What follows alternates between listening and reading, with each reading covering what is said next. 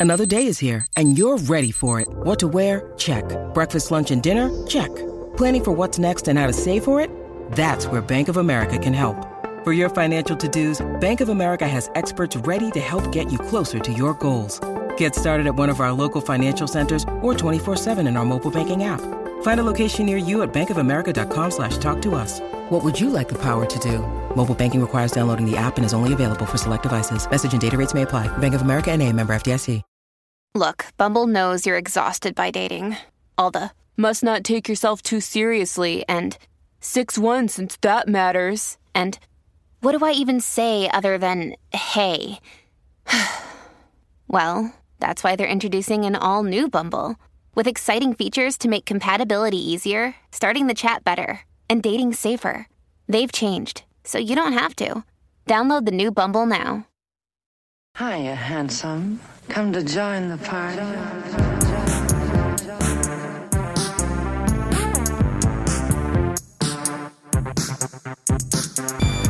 Hey, party people. Welcome to the Pajama Party, where the walk of shame takes on a brand new and deeply sad meaning. So grab your shirt from under that stranger's bed and let's get into it.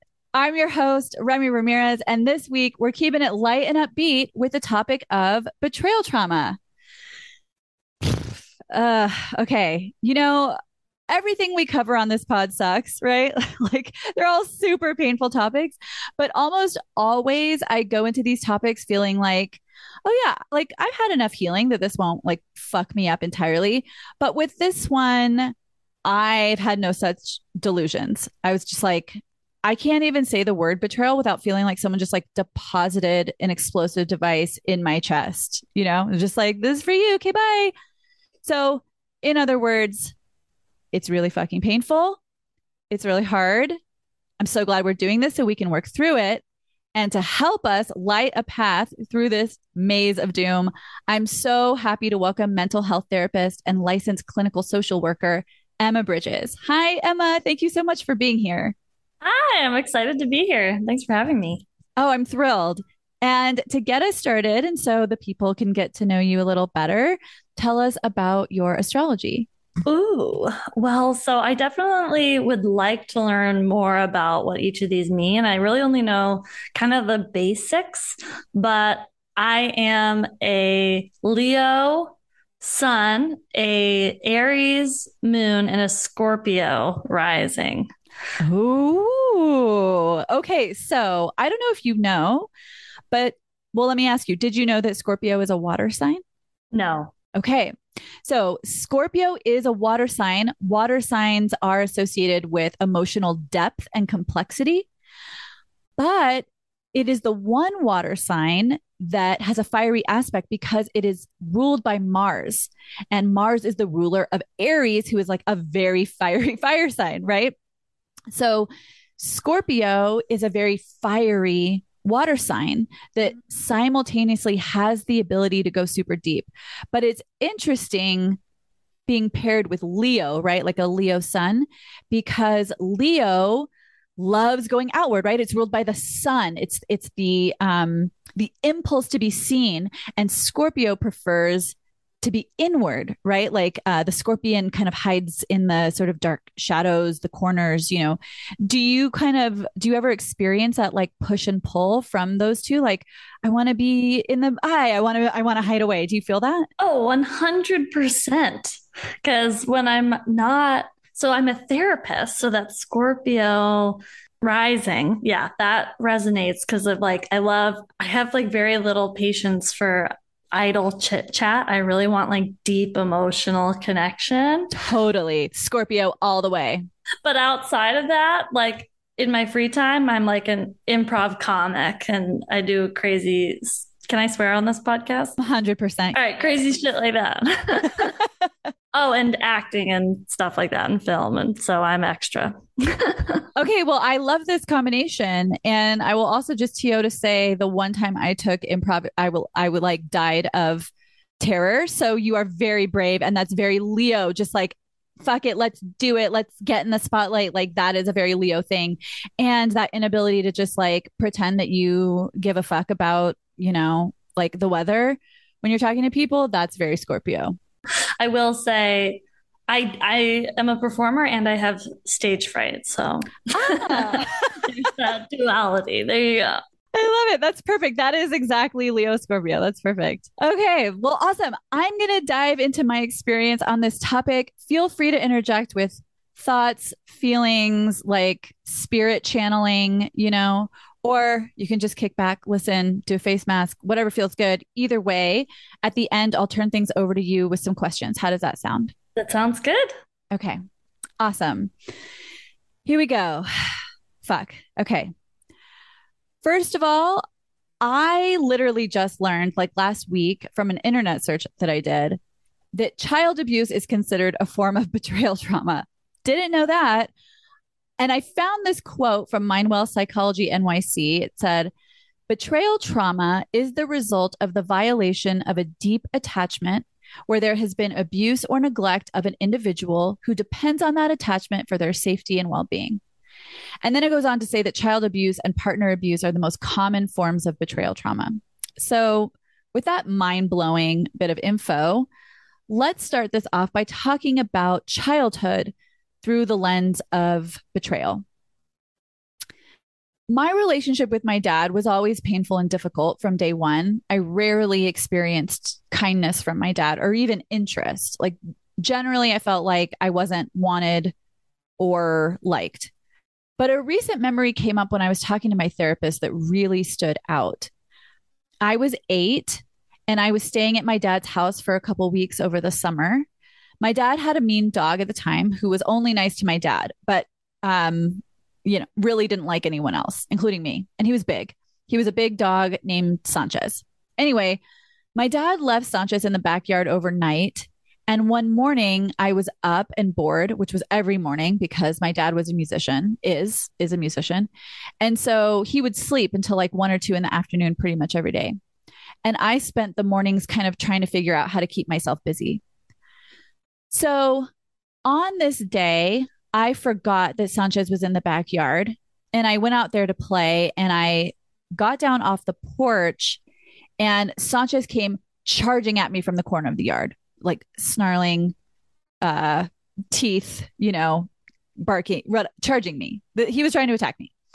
I was too far from the back door at that point, so I thought fast and climbed a tree in a moment of complete flight terror. And I was stuck crying in that tree for about an hour before the neighbor finally came outside to see why this dog was barking nonstop. And then she went to the front door, woke up my dad, and he came outside and called the dog off. And when he did, he didn't yell at me, which was lucky, but he acted like I was being crazy. He didn't ask if I was okay. He didn't give me a hug. He just said there was nothing for me to be crying about. I was overreacting. It was no big deal. And he also made a point to say that the dog wouldn't have bitten me. So I was scared for no reason, which is like, you know, A, not true. And also B, not the point. anyway, I had never thought about that moment or any of the moments like it as betrayal per se. But I've realized that moments like this were how I originally learned to betray myself and to accept betrayals as normal because the message was your feelings don't matter and your needs are annoying. Like I had to get, he was like, I had to get up for this. And you're just like, this is crazy. You're just being crazy. He didn't say that directly, but that was the energy when I brought this story up to my therapist recently, she was like, dude, if a dog ever chased my child up a tree, that dog would be gone. I would find another home for it immediately. And what's crazy is I never thought of that. I never thought, why didn't my dad just find another home for Sanchez? And I certainly didn't think of it at the time. It was like, of course, the dog is more important than I am. Of course, I'm being crazy and the dog gets unconditional love and I get made fun of for being afraid of him for attacking me. And oh, yeah, of course, my well being doesn't really matter. So I'll put a pin in that. Mm. I could name a million experiences like that, but I want to mention this other thing with my dad that was so subtle, but so real for me growing up. My dad, like I mentioned, he wasn't affectionate with me, wasn't nice to me, generally wasn't interested in me. But he was interested in and nice to and affectionate with well, his dogs for one thing, but also with the women he was romantic with.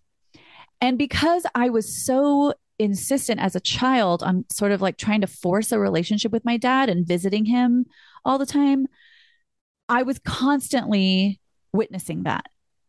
And the thing is, I don't think my dad was trying to hurt me.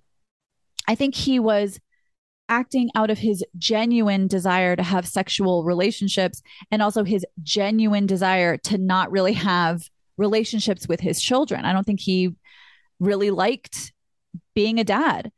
But it resulted in this low level hum of betrayal that was always in the background of my relationship to him growing up. It was like, I'm blood, I'm your fucking daughter, but you choose these other people over me every time. And I want to name that because it wasn't the kind of outright betrayal that I'll be talking about later, but it was the kind of betrayal that I became so used to that when it was happening to me as an adult, I couldn't see it.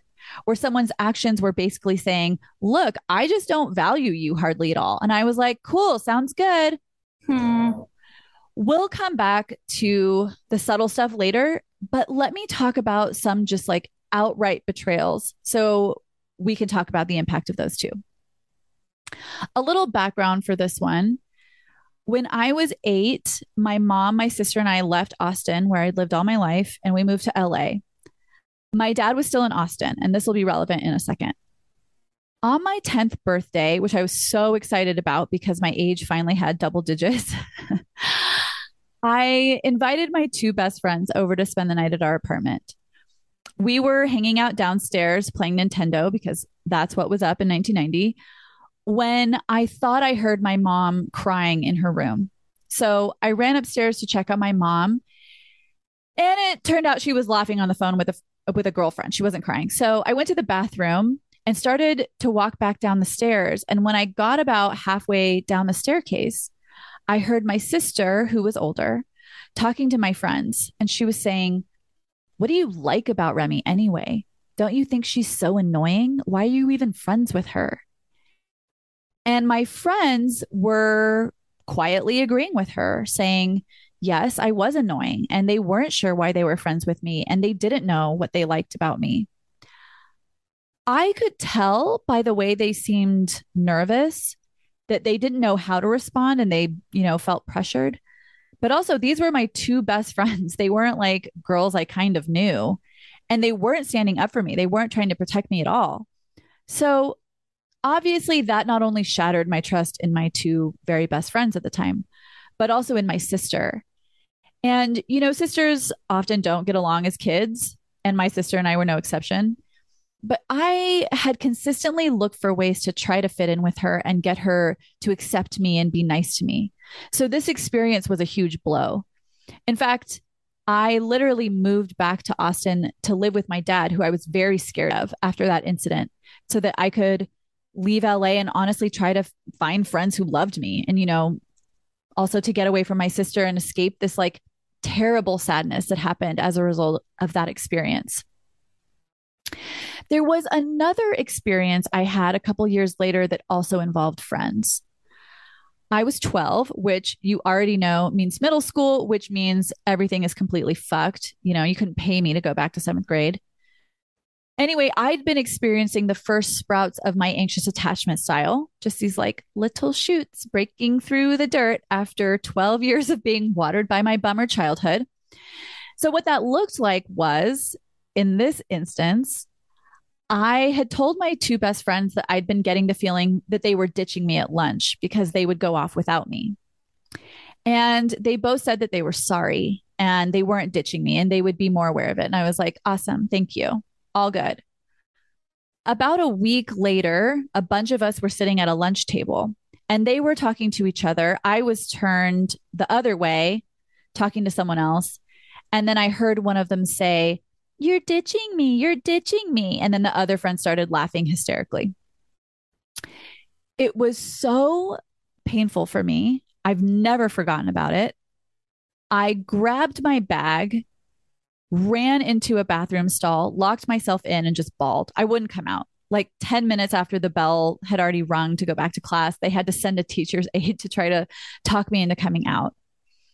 I'll pause to say this experience, plus the experience I had with my sister, plus some other experiences, they were all leading me down a path toward this belief, which was that people enjoyed hurting me, that my pain was something that either made them laugh or that, like in my sister's case, made them feel powerful and smug. And I would carry that into the rest of my life the belief that people got off on hurting me. I just wanted to add that in case anyone can relate.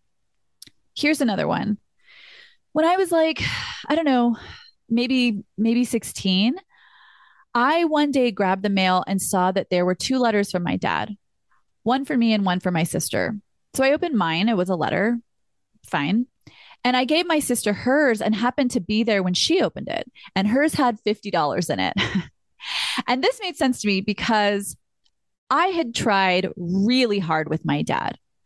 I would always visit, I would call all the time, I would fawn all over him. But my sister, since she was young, had been like, Sir, you can fuck all the way off. I want nothing to do with you. So he was trying to buy her affections, which he didn't need to try to do with me because I just gave them readily. The betrayal aspect of this experience was just a louder version of what I'd felt with him all my life that he chose his girlfriends over me, he chose his dogs over me, and now here he was choosing my sister over me, even though I had tried so hard. And one thing I'll say, in case anyone else grew up around people with narcissism, is that a lot of times betrayal involves lying or sneaking or whatever. But often with people who have narcissism, a lot of times they'll do things that are insanely hurtful and not even try to hide it because it often doesn't occur to them to have empathy for your feelings. That's just not on their radar. So the betrayal can be right out there in the open, which is sometimes really confusing. And it gets more confusing because when you say something about it, you get gaslit. And that's exactly what happened in this scenario. I wrote him a really angry letter about it because I was like getting these teen rage hormones, which I'd never had before. And then found out that he never read it because his girlfriend opened it and threw it away, which was another cool betrayal because I thought she and I were close. But he knew I was mad about it and he just stopped talking to me and I stopped talking to him. And when we finally did talk about a year later and I told him how upset that had made me, he told me that actually I was the one who had been hurtful toward him all those summers that I'd come out to Austin to stay with him and had spent the night at my friend's house as a child. Me going to sleepovers I was invited to as a child was hurtful to him. And in the end, I apologized to him at the end of that conversation and I got no apology back. Here's another example that is not subtle. When I was 18, my boyfriend cheated on me. He was a big part of my friend group. All my friends knew. No one told me. Absolute betrayal. I was totally blindsided, fully trusted this dude. We dated on and off since I was 15. Really felt like he loved me, trusted him, blah, blah. It, it was a very big deal. But that's not actually the story I'm about to tell. I'll tell a different cheating story in a minute. Anyway, that happened. The cheating happened during the summer. And in the fall, I went to college and was honestly a fucking wreck at school. I developed an eating disorder because I thought if I had just been thinner and prettier, he never would have cheated. I was super depressed, literally would sob between classes. I was an emotional dumpster fire. And then I came home for Christmas, like 15 pounds lighter, whatever it was. And on Christmas Day, it was just me and my mom. And I was happy. I was excited. I had Christmas music on. I was wearing red. I was feeling cute. And then our apartment buzzer rang. And without asking who it was, I pushed the button and let in who I assumed was one of my friends because we did that a lot in those days. People just come by unannounced. So I sort of skip over to the door. I'm in such a good mood, open the door, and standing there is this fucking dude who cheated on me. And he's cradling a present in his arms. So, of course, I'm stunned, right? But also, I'm like, okay, you fuck. Here you are on Christmas Day, here to beg for forgiveness and grovel. But all of a sudden, he says, Is your mom here? And before I could respond, my mom who totally knew what had happened between us and also who had once found me sobbing in the back of a closet about him one day like went in went into a closet closed the door and am sobbing. My mom finds me okay? It's like not a chill sign right? My mom comes bounding up behind me and is just like to him merry christmas come in. And he walks in and they fucking hug like i have not spoken to this guy since before this happened right and all of a sudden he's in my house on christmas day and he's exchanging my mom is like oh is this for me? I have something for you. They're exchanging gifts. And i'm just frozen right? Like i had no idea that they'd even been talking. She did not mention that she'd invited him over and she certainly didn't ask how i would feel about it. I close the door. They go off into the living room together. And obviously, I'm feeling deeply betrayed by my mother. Like, it's just so next level. And so, after trying to seem like I don't care for like five minutes, I finally go upstairs and just like bawl into my pillow so no one can hear me. And I'm up there for hours. My mom, w- way after he leaves, my mom doesn't come up to ask how I am or see if I'm okay, nothing. Finally, I decide to go to my friend's house and drink alcohol because uh, my heart has just been mutilated under a fucking meat mallet. And on my way out the door, I stop in front of my mom who's sitting on the couch doing a crossword and I say, Mom, I just want to let you know that it really hurt my feelings that you invited him over here on Christmas and even had a present for him, knowing what he did to me. And she looked up at me and she said, Wow, thanks a lot for ruining Christmas, Remy. So there's a thing here, right? A theme around betrayal looking like choosing someone or something else over you. I don't think it always has to look like that, but that's a big part of my betrayal story. The underlying message is you don't matter, you're disposable. I work hard for this other person or these other people, but you can just absolutely get fucked. And that was certainly the way both my parents showed up in these scenarios. It was even sort of how I experienced the birthday fiasco with my sister and my friends. They were choosing her over me, was how I experienced it. They wanted to impress her because she was older, and that was more important than I was. This is, I've, I never talked to them about it, but this was the story I had in my head. And another part of this betrayal dynamic is this thing around you are not worth protecting. You are not worth my loyalty, right? The birthday party story, my friends were like, We're not going to stand up to your sister. We're not going to protect you. My middle school friends, they were like, We're not going to be gentle with your feelings and protect you from getting hurt. My dad was like, I could care less if this dog hurts you. And by the way, I could care less if it hurts you that I'm sending your sister $50. You can cr- go cry about it if you want. And by the way, um, my mom, you know, my mom was like, I know this person shattered your belief in humanity, but I don't know. It kind of feels like family to me.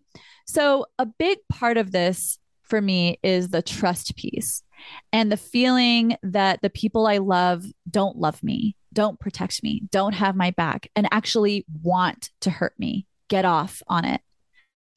And speaking of that, there's, of course, romantic betrayal. So, the guy from the Christmas story, after not speaking to him for five years, even though I saw him all the time because my friends were still friends with him, which was its own betrayal story, he gave me this whole spiel about how he fucked up so bad and he was so sorry and whatever. And I got back together with him because, of course, I did. I needed to know I mattered. And people who don't know that they matter on the inside, I think will often return to people who've treated them like shit because they think that if they can just get this person to love them again, then they'll know that they're actually worthy of love.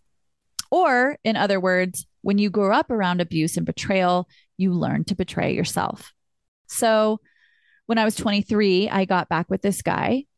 And not long after, I fell into a deep depression because I got I got pretty sick. And I wasn't telling anyone about it but him. I was having suicidal ideation every day, and he was the only person who knew that, which is just to say, I really trusted him, which again just gives you an idea of how immersed I was in that like um, self betrayal. So we were living in different states at the time. We weren't official, but we'd decided that if either of us were going to sleep with or date anyone else, we had to tell the other person immediately. That went on a couple years. And there was one weird thing during that time that stood out to me that even at the time I was like, huh. So he and I were camping, having this lovely romantic weekend. And this girl, who incidentally he cheated on me with in high school, was texting him. And he was like, Ugh, this girl, I won't use her real name. Ugh, she just refuses to get the picture. She's so obsessed with me. She texts me all the time, which is like red flag city. Who the fuck says that? Anyway, I was like, Well, do you want me to text her back and just say, like, hey, it's Remy. I have his phone. We're camping right now. So he'll get back to you later. Like maybe that will help her get the picture. And he was like, Oh my God, would you please do that? So I did. And then later that day, I went to the bathrooms to take a shower. And as I was walking back to the campsite, I could see that he was talking very intensely on the phone and pacing. And he hung up just as I got there and was like, ugh, that was her. She just kind of lost it on me. She's crazy, blah, blah, whatever, this whole bullshit spiel. Fast forward a year, I graduate from grad school. I move back to LA and I end up, because I'm broke as fuck, moving into the garage apartment of my mom's house, which it turns out she's renting to him and the hot girl that he found to rent the other bedroom on Craigslist. So now I'm roommates with him and this hot girl. One night I go to my friend's house and my friend just casually mentions that not only is Duder currently sleeping with quote unquote crazy camping girl, but they've been sleeping together for quite a while now.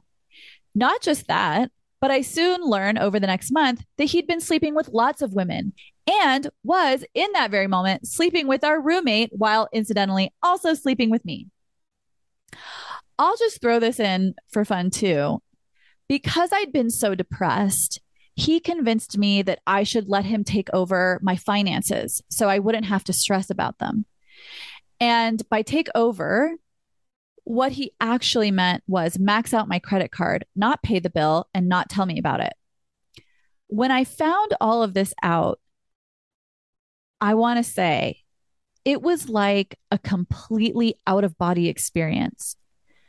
Trying to reconcile the person who you called multiple times at five in the morning because your anxiety was so crazy and because you were so deeply sad, and there was only one person that you wanted to talk to in that moment and experiencing that person saying such kind, loving, soothing things to you when you were at your absolute lowest.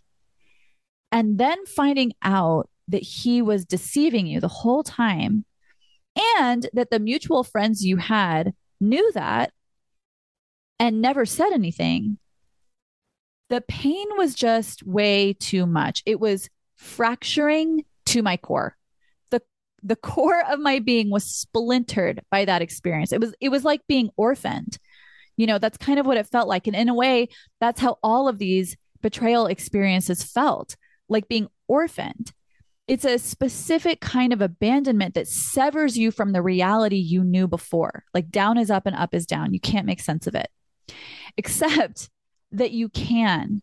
You can by coming up with really fucked up beliefs that you start to fully invest in. And that is exactly what I did. So here are what some of those beliefs looked like for me. One, people enjoy hurting me, they get off on it, it brings them joy. Two, I'm not worth protecting. Three, the people I love don't love me back. Four, people I'm loyal to aren't loyal to me. Five, I can't trust, period. Especially men who don't see me as human, they just use me for sex. Six, I don't matter. I'm disposable. Seven, and this one is is particularly uh, problematic. There's something wrong with me that makes it impossible for me to find the love that feels good and safe. I'm defective. And that's why this keeps happening to me. And I also just want to say we talk about self limiting beliefs. And, and there's, I just want to say there's something so true for me in saying that they are more than beliefs, right? They only partly live in my head. In fact, for the most part, they live in my body. The thoughts, I don't matter, I'm disposable, I'm not safe, are never, not once, divorced from a feeling in my body that feels like heartbreak, like actual pain in my heart. And for whatever reason, we don't have language that I know of for the body's beliefs. But having the experience of the person I love um, doesn't care if they hurt me elicits way more of a physical, emotional, bodily response than an intellectual response. So I just want to clarify that for me, the phrase self limiting beliefs just doesn't take up enough space or something. In terms of impact, those beliefs that I mentioned before have been biggest in my betrayal journey. But betrayal has impacted me in other ways too. For example, I've never had a real boyfriend as an adult. Like I've had situations and I've dated, but I've never had a person where I was like, hi, this is my boyfriend. So, you know, obviously my ability to trust has been impacted. Another one is I've had a very hard time telling people when they've hurt me. I've either become super self critical about my feelings and have worried that if I told people how I felt, they would just tell me I was being crazy or stupid or selfish or I assume that they want to hurt me and I don't want to give them the satisfaction. I don't want them to win. It's a belief that I've only recently become fully aware of, but it's made it so that vulnerability becomes a contest for me, where I want to win by being the person who's least vulnerable so I can keep myself safe. And then, of course, instead of winning, quote unquote, I shut down and run away when I've gotten hurt and the issue never gets resolved. But maybe the biggest impact has been the way I learned to betray myself. Those more subtle betrayals that I experienced early on taught me not to trust myself. And they taught me that those feelings of being hurt and ignored and dismissed and brushed off are just part of how love works. So that's what I allowed in my relationships over and over again. So, what has helped me?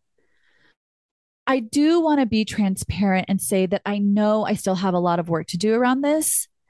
Betrayal has created some of my deepest wounds, and I struggle with trust. Even with people who love me, I struggle with trust. But I did have a breakthrough recently with a friend.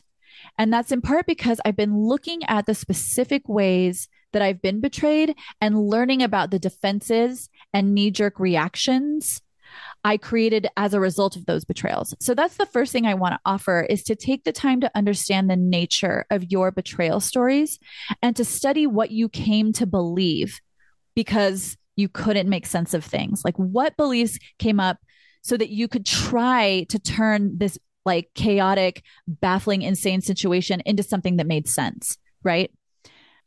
So I want to offer that, but now back to my friend there had been a lot of things that she'd said and done that made me feel like I was just her backup friend that she kept around for when she couldn't be with her other real friends, the friends she loved the most. And I had been getting hurt and only sometimes bringing it up because I assumed that there was a part of her that wanted to hurt me. And I wanted to act like I didn't care so I could be the winner, so I could be safe. So basically, I'm getting really hurt and distrustful of the friendship. She didn't know. And I'm spinning this story that her actions were intentional. And I'm getting mad because of that, or because, you know, I'm feeling disrespected, or protect myself from what I'm actually feeling, or more likely, a combination of all of those. But I did something different this time. After I sat her down and got mad, I was finally able to say what, what was true for me, which was that I wanted to be as important to her as she is to me. And that was really scary for me because I love her so much and I can't control how she feels about me. I'll say, too, this didn't feel good for me.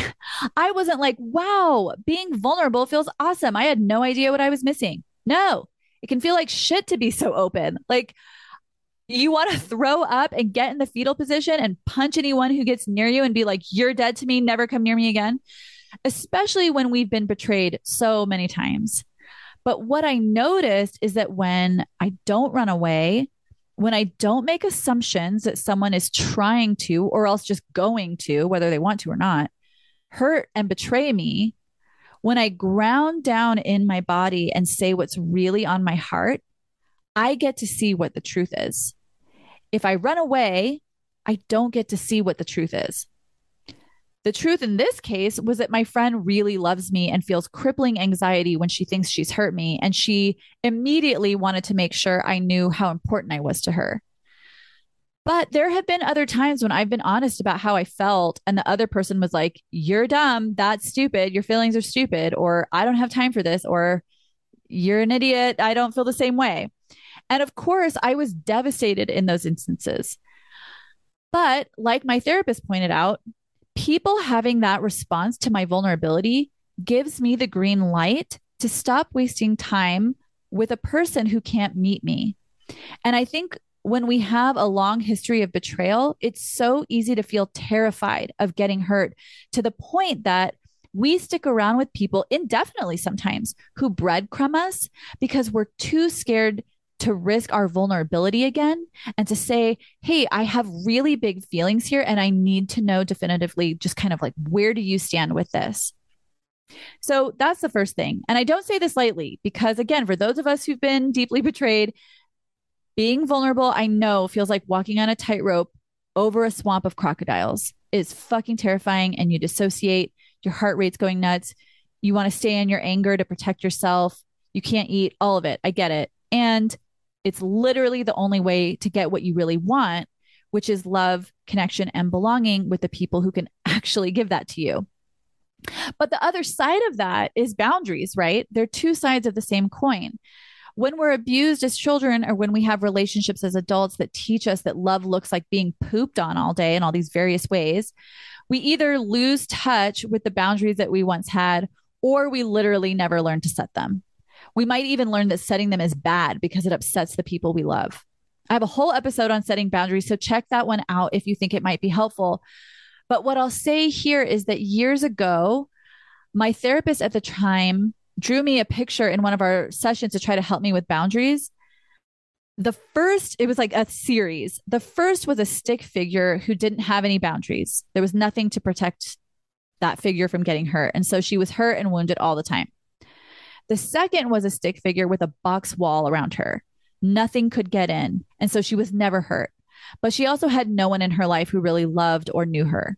She was safe, quote unquote, but she didn't get to actually experience love. The third picture had a stick figure with a bubble around her. And there was a place where something was trying to enter the bubble and it made an indentation in the bubble, a place where it was like pressed inward toward the stick figure. And the figure inside was saying, ouch, that hurt. She got hurt because she allowed something to get close, but she said something about getting hurt. She had a conversation with the person involved. And that way she got to learn what was true and what wasn't. And from there, she could make a decision that was in her best interest on how to move forward. For those of us who've been betrayed many times, we all know that some people will lie straight to your face. But a really good red flag that I get to have boundaries with is gaslighting. If someone starts telling you you're crazy, you're selfish, you're making a big deal out of nothing, blah, blah, it's a great indication that it's boundary time. And another great indication of boundary time is someone who won't ever hold themselves accountable.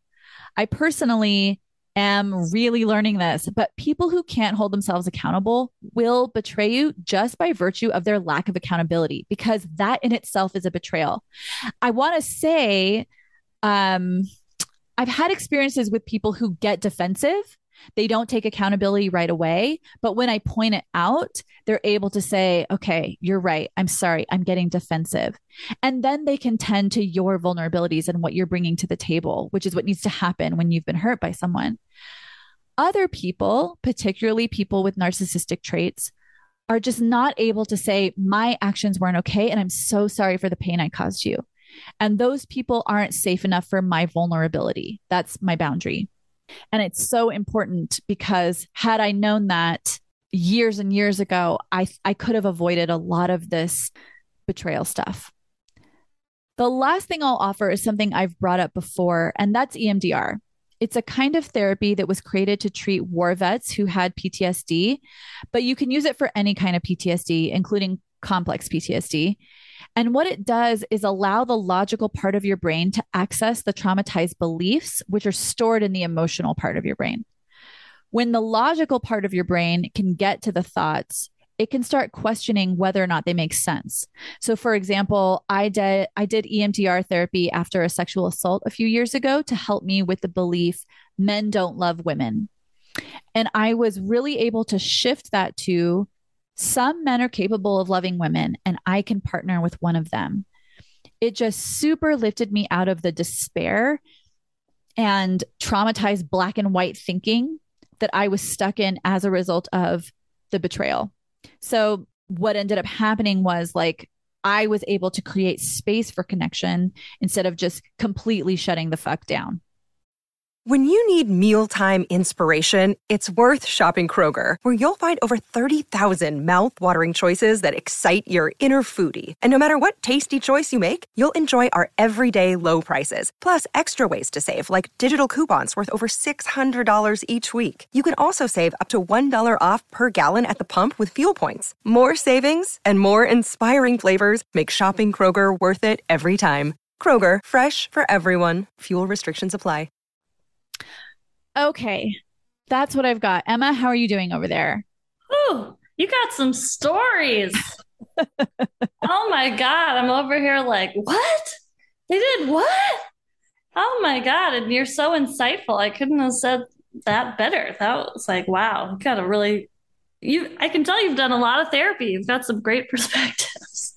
Thank you. That is that's very helpful to hear because, you know, before we got on, I was telling you this is like and I mean, I mentioned it at the top too. This is like a really painful thing. And there's like, I'm still working through a lot of this in real time. So, so thank you for saying that because it does sometimes feel like I don't know the fuck I'm doing um, with this on this topic let me dive in because I'm so excited to get into this with you. And particularly because when we kind of chatted, you were like, Ooh, I'm really excited to talk about betrayal. And I was like, Ooh, I'm really excited to talk about betrayal too. so let me let me start with this. How does betrayal trauma differ from other types of trauma? Ooh, good question. Um, so I think the thing that is especially painful about betrayal trauma is unlike an earthquake or a natural disaster, it's something that didn't have to happen. And I think that that is something that's really painful to people.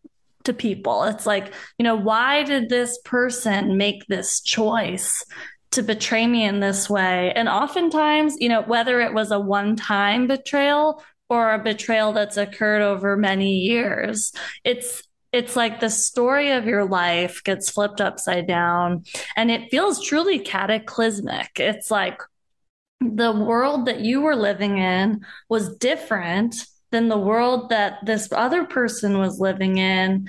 And um, they knew it and you didn't. And you didn't get to opt into that. Um, and it's sort of like, you have to suddenly grapple with this new reality and hold that up against the reality that you have been holding for a long time. It can really be a gut punch. It can be truly like a punch in the stomach. And it's an acute trauma, really. What is what does that mean? What does acute trauma mean? Oh, acute trauma. it's not acute trauma. it's not dressed up to go out it's not. It's not. If only. Um, acute trauma is like it's like another word for like a fresh severe trauma mm. you know and if we're looking at acute trauma it's like the way in which you're processing something really cataclysmic in like that first month uh, those like really big feelings really big shock yeah got it you mentioned the other day when we were chatting that trauma that happens to us as adults can impact our attachment style. We were talking about the way that betrayal can impact your attachment style as an adult. So, like, even if you grew up and you had a secure attachment style, but then you experienced a betrayal, a deep betrayal in adulthood, that could shift you to anxious or it could shift you to avoidant. Can you kind of talk about the role that betrayal plays in attachment styles and what that might look like for people? Yeah, absolutely. I think like something that I I think about is that like betrayal can happen to anyone. Um, I think a lot of people do feel like they bring it upon themselves or their picker is broken. And while there can be like an element of you're looking for patterns that have been repli- that replicate your past experiences, like it can happen to anyone, even someone with secure attachment. And so if we're talking about attachment, there's sort of you have different attachment styles for different relationships. So there's like your romantic attachment, your there's your friendship attachment, family attachment. So say you have secure attachment and then you experience a partner cheating on you.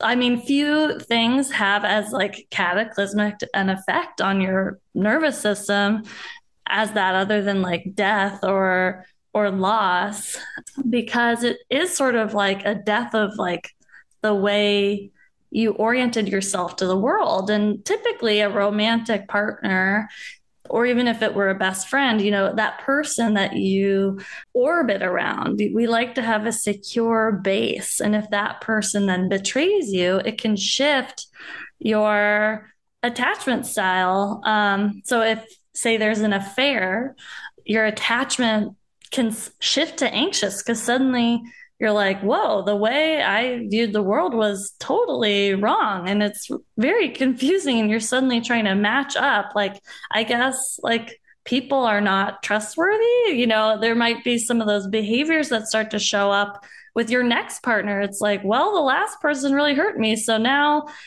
he left his phone right there.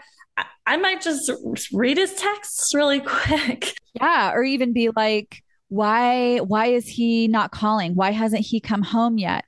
And instead of yeah. just like feeling like oh i'm sure it's fine. I'm sure like he got caught up at work or whatever it is it becomes this anxious story of like he's probably cheating. I need to look through his emails. Yeah yeah go ahead.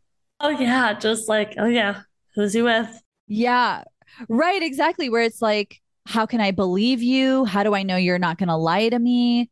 Right the trick is, is I mean, and it's sad because the person who was cheated on has to kind of pick up the pieces and ultimately either bring that vulnerability and ask for soothing from the partner and and or practice that self-soothing right? And like being like taking those breaths and grounding and like remember like just because that happened before doesn't mean it will happen again you know or whatever that self-soothing is for you but it's so hard. Because it because it is like that full nervous system freak out response because we want that safety and security. It's very human. I this was i'm i'm glad we're talking about this because this was one of the things that that when we chatted the other day really kind of blew me away because uh, you know all of the textbooks say anxious or sorry, not anxious, but like attachment style, whatever your attachment style is, it's determined as a child.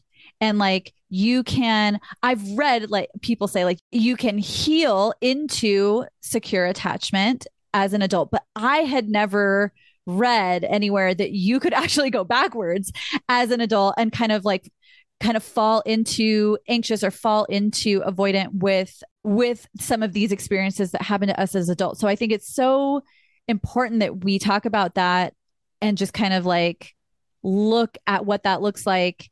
And I, you know, I know I use anxious attachment kind of generally as um, the go to because that's my attachment style.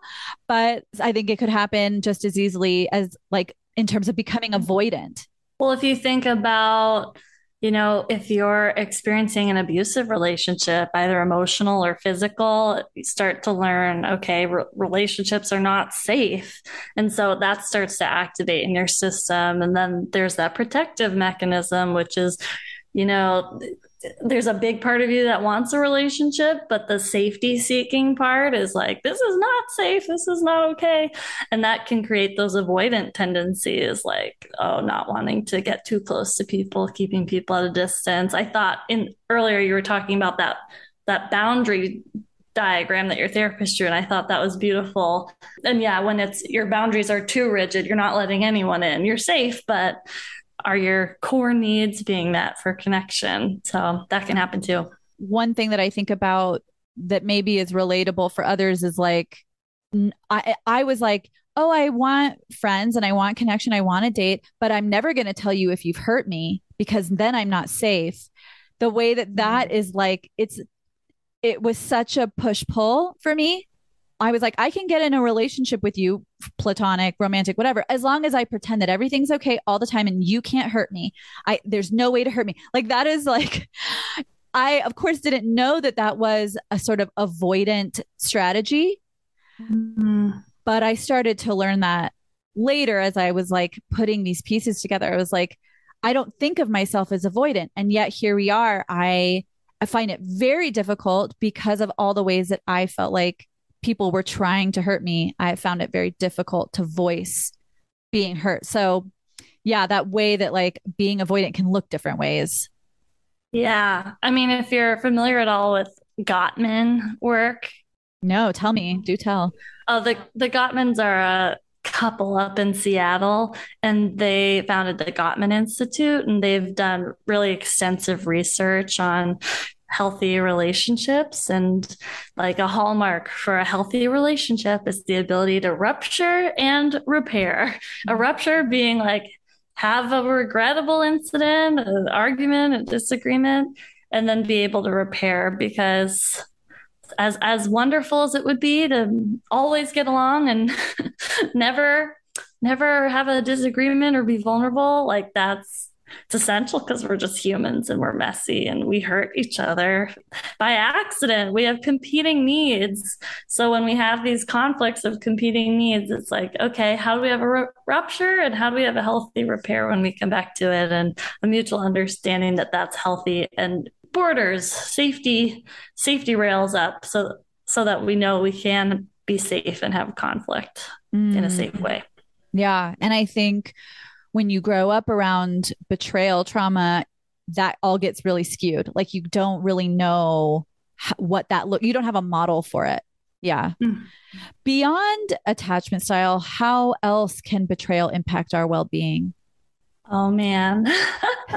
well, it's a trauma. So I think about like trauma symptoms like distorted distorted sense of self-blame, like thinking it was my fault when it is absolutely not your fault. How if someone else betrays you, let's see like yeah lowered self-esteem is i think a huge one i think people really start to doubt their own worthiness the thought, oh, something must be wrong with me, when I, I really see it as like there is a pattern that the other person is playing out that they are replicating onto you, mm-hmm. but it has nothing to do with you. But that can be a really hard thing to internalize.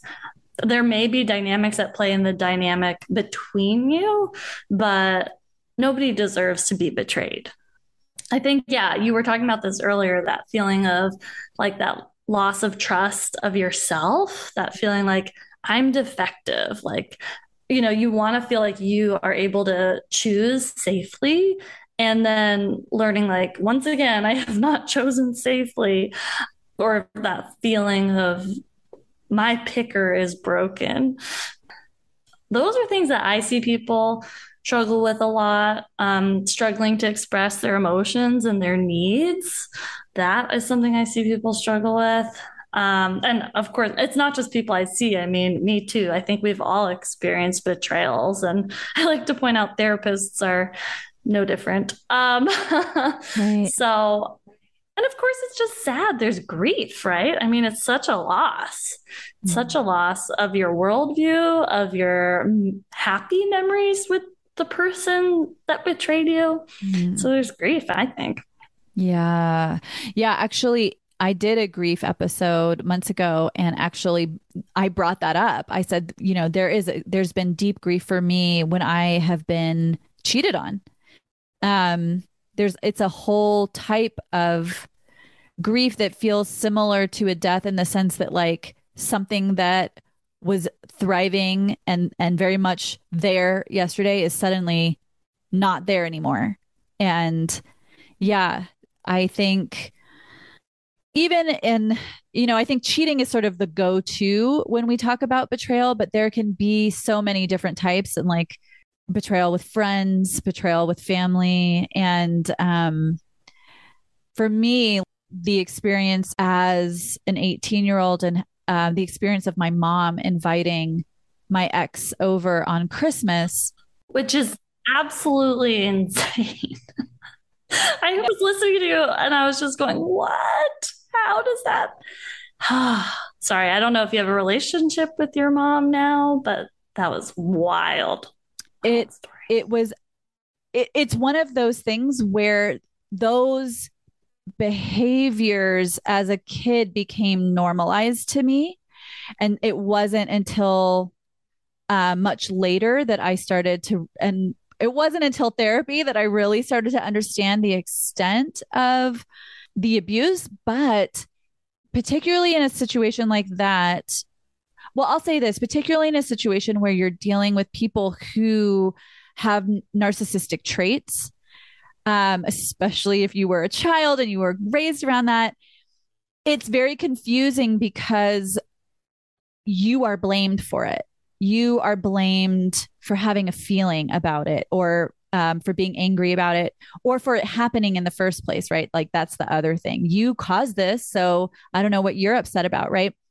And so I guess that's another thing is like, I do want to bring in narcissism is a very um it's it's very tricky and the betrayal that we experience um, when we have people who have narcissistic traits who are like sort of central in our lives the way that it becomes normalized is really tough. And and for me there was a grief of ex- of of realizing at some point in my life which was not then it took me many years to realize this relationship with my mom couldn't ever really be what I thought it was because I of this like self delusion that I'd learned and it and it actually had kind of never existed in the way that I thought it did. And and these it it's it's very difficult. And also like I will say it's speaking to any kind of betrayal one thing that's really tricky about it is that people are complex right? And no one is a villain. No one is like just straight evil. So it's like people who have have shown you love in tremendous ways can also not be empathetic to your needs. And that's the thing the down is up and up is down piece where it's like i just don't know what's real that's not to say i know h- how to fix that it's just to like normalize that if people feel that way yeah that makes sense it makes sense and it's and it's different from a death in exactly what you said, which is it didn't have to be this way. Like this person made a choice that they just mm-hmm. didn't have to make. And that's different. You know, it's like they were complicit in this happening to me. Just total it's it's like the grief of death, but with this added piece of like, you did this. Yeah, I don't know that there's like a way to fix that, but I want to name it. I want to ask this question. That's kind of a long one. I was researching betrayal trauma the other day and I found a couple things that really kind of fucked me up. One was the inclusion of child abuse in betrayal trauma, which I mentioned. I'd always thought of betrayal as something that sort of exclusively happened to us as adults or like adolescents. So it really stopped me in my tracks.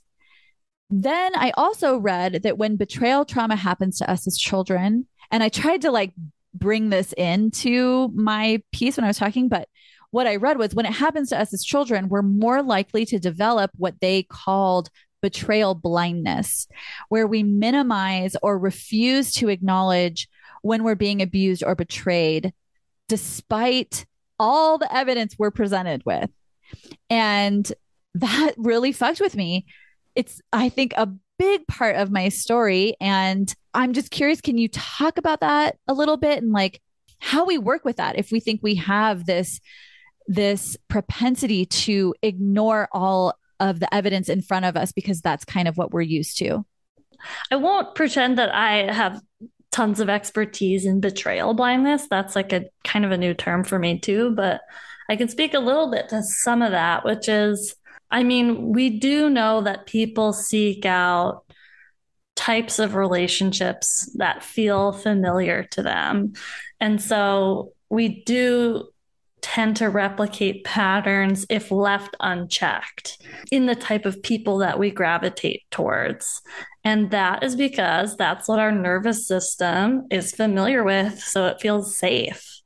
So if as a baby or as a child, there was emotional abuse, then that state in our nervous system is what we're comfortable with. There might be a big part of us that really doesn't want that and is aware, like, that's what I do not need in my life. And then there's this more under the surface, subconscious part that is drawn towards it. It feels like safety. Um, as far as the piece that's like refusing to acknowledge, it's like, hmm, yeah, let me think about that. How do we work with that? Therapy, man. I think it's just something you have to do on the individual level. And I think that this sucks for a lot of people because you're like, ah, I was innocent in all of this. I just, this happened to me. And it is really frustrating to have to be the one to break the cycle and be the one to go to therapy and do all that difficult work of kind of analyzing these patterns, these family patterns. And I think, yeah, it's like breaking some of these patterns when you start, say, you know, if it's a friendship trauma, start a new friendship. If it's a relationship, starting a new relationship, like expressing your needs, holding your boundaries, seeing if if they then hear your needs and respond appropriately and take actions based on those needs. I've had that come up where it's like, it's not enough to just state your needs great step but you also need to listen and pay attention. Are they implementing changes based off of those needs too?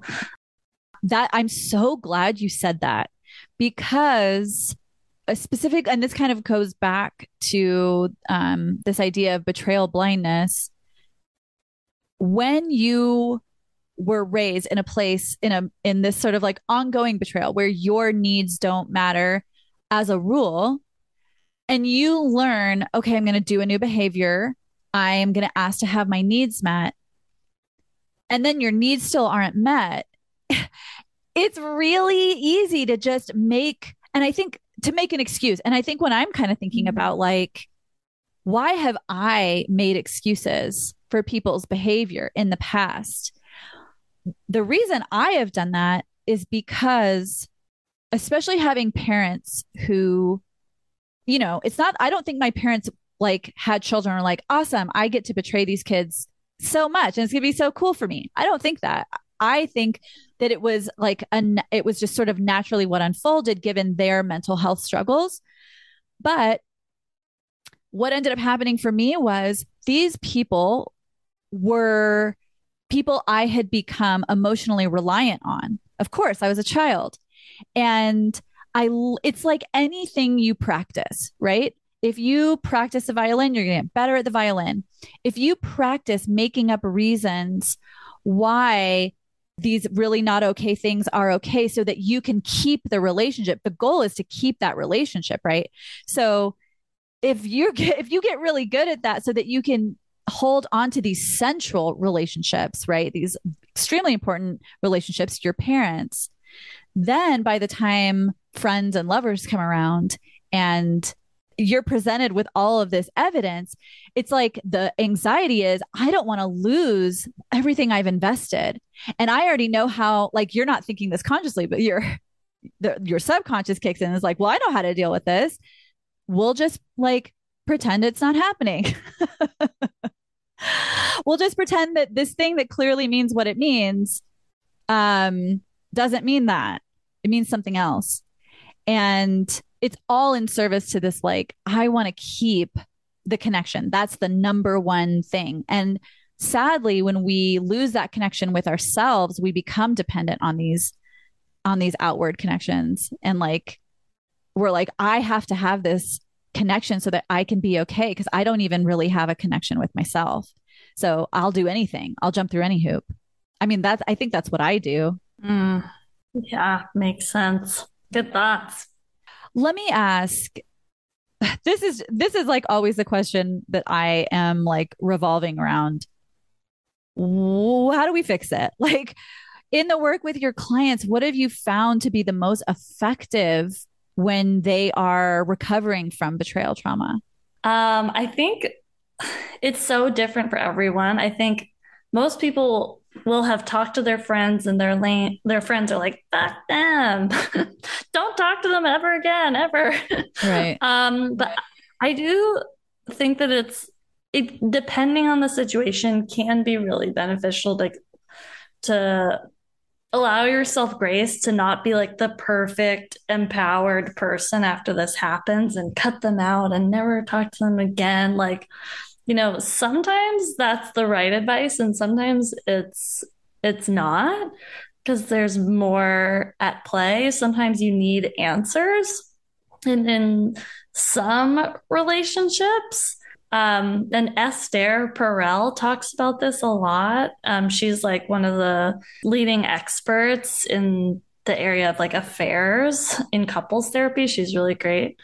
Um, she talks about how sometimes a, an affair, if we're talking about a romantic relationship, is a gift. Sometimes it's a gift to the relationship. It can be like a, a wake up call to what hasn't been working. And sometimes couples find themselves finally using this as a way to confront the issues that have been present and I think this is a great example in the her book, uh, "The State of Affairs," and I recommend it if anyone's like coping with affairs or anything like that in their life. She talks about a woman who whose marriage was so much better after the affair because they finally used it as a way to actually talk about what they were feeling when they had kind of been at sort of an out of love stagnant place um, and she ended up, the way she personally coped with it was she made a shrine to the woman that her husband had the affair with.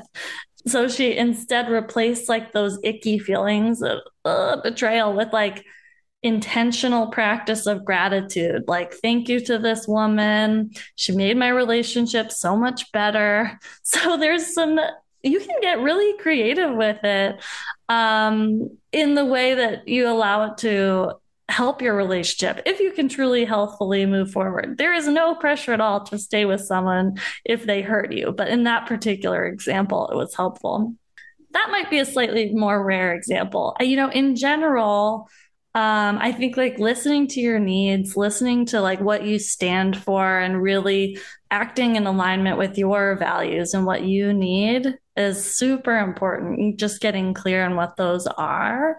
I think it's helpful to you know it's like a scab you know if you're going to be like engaging with that person you that wound kind of eventually does need to start scabbing over and healing and if you kind of open that dialogue up with them again it's sort of like picking at the scab right so at a certain point uh i kind of give the one year rule you know try to go a year without engaging with them to kind of allow that wound to heal up a little bit.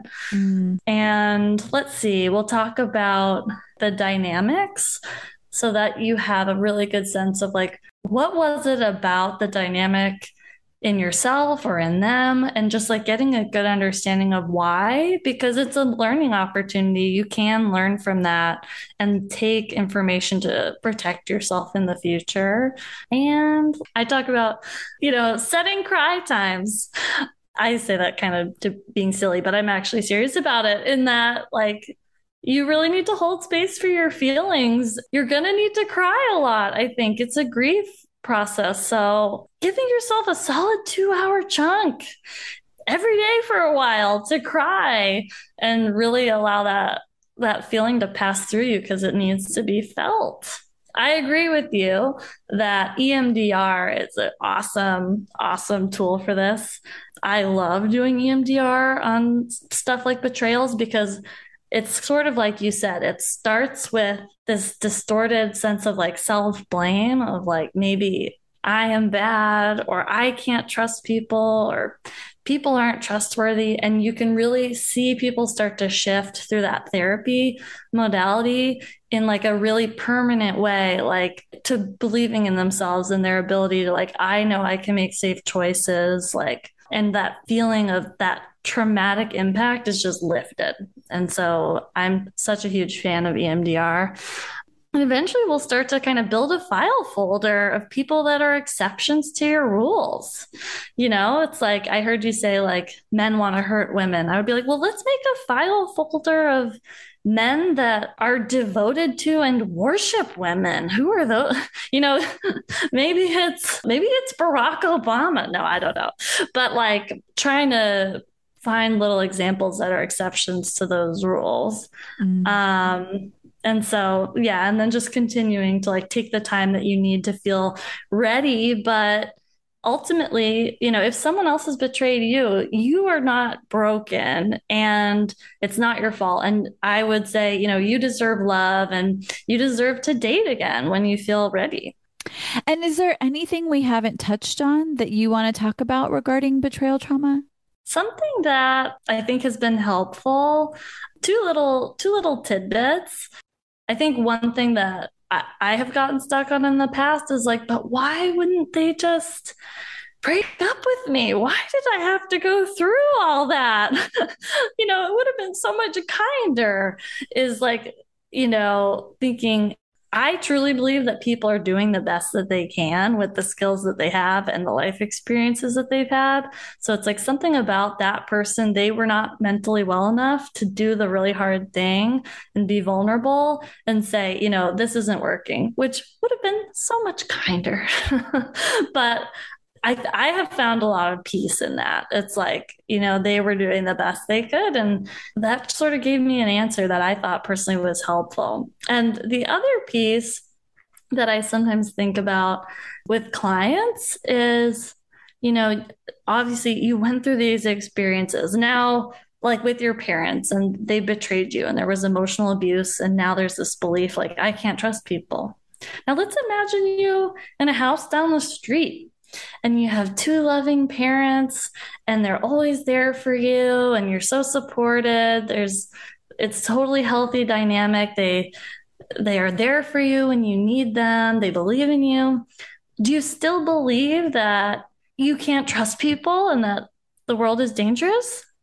And usually people say hmm, no. So so it has nothing to do with you. It's all about the environment. Um, and so hopefully that's kind of a hopeful sentiment right? It's like you know your past doesn't predetermine your future or make your ability to predict people's trustworthiness any more or less true.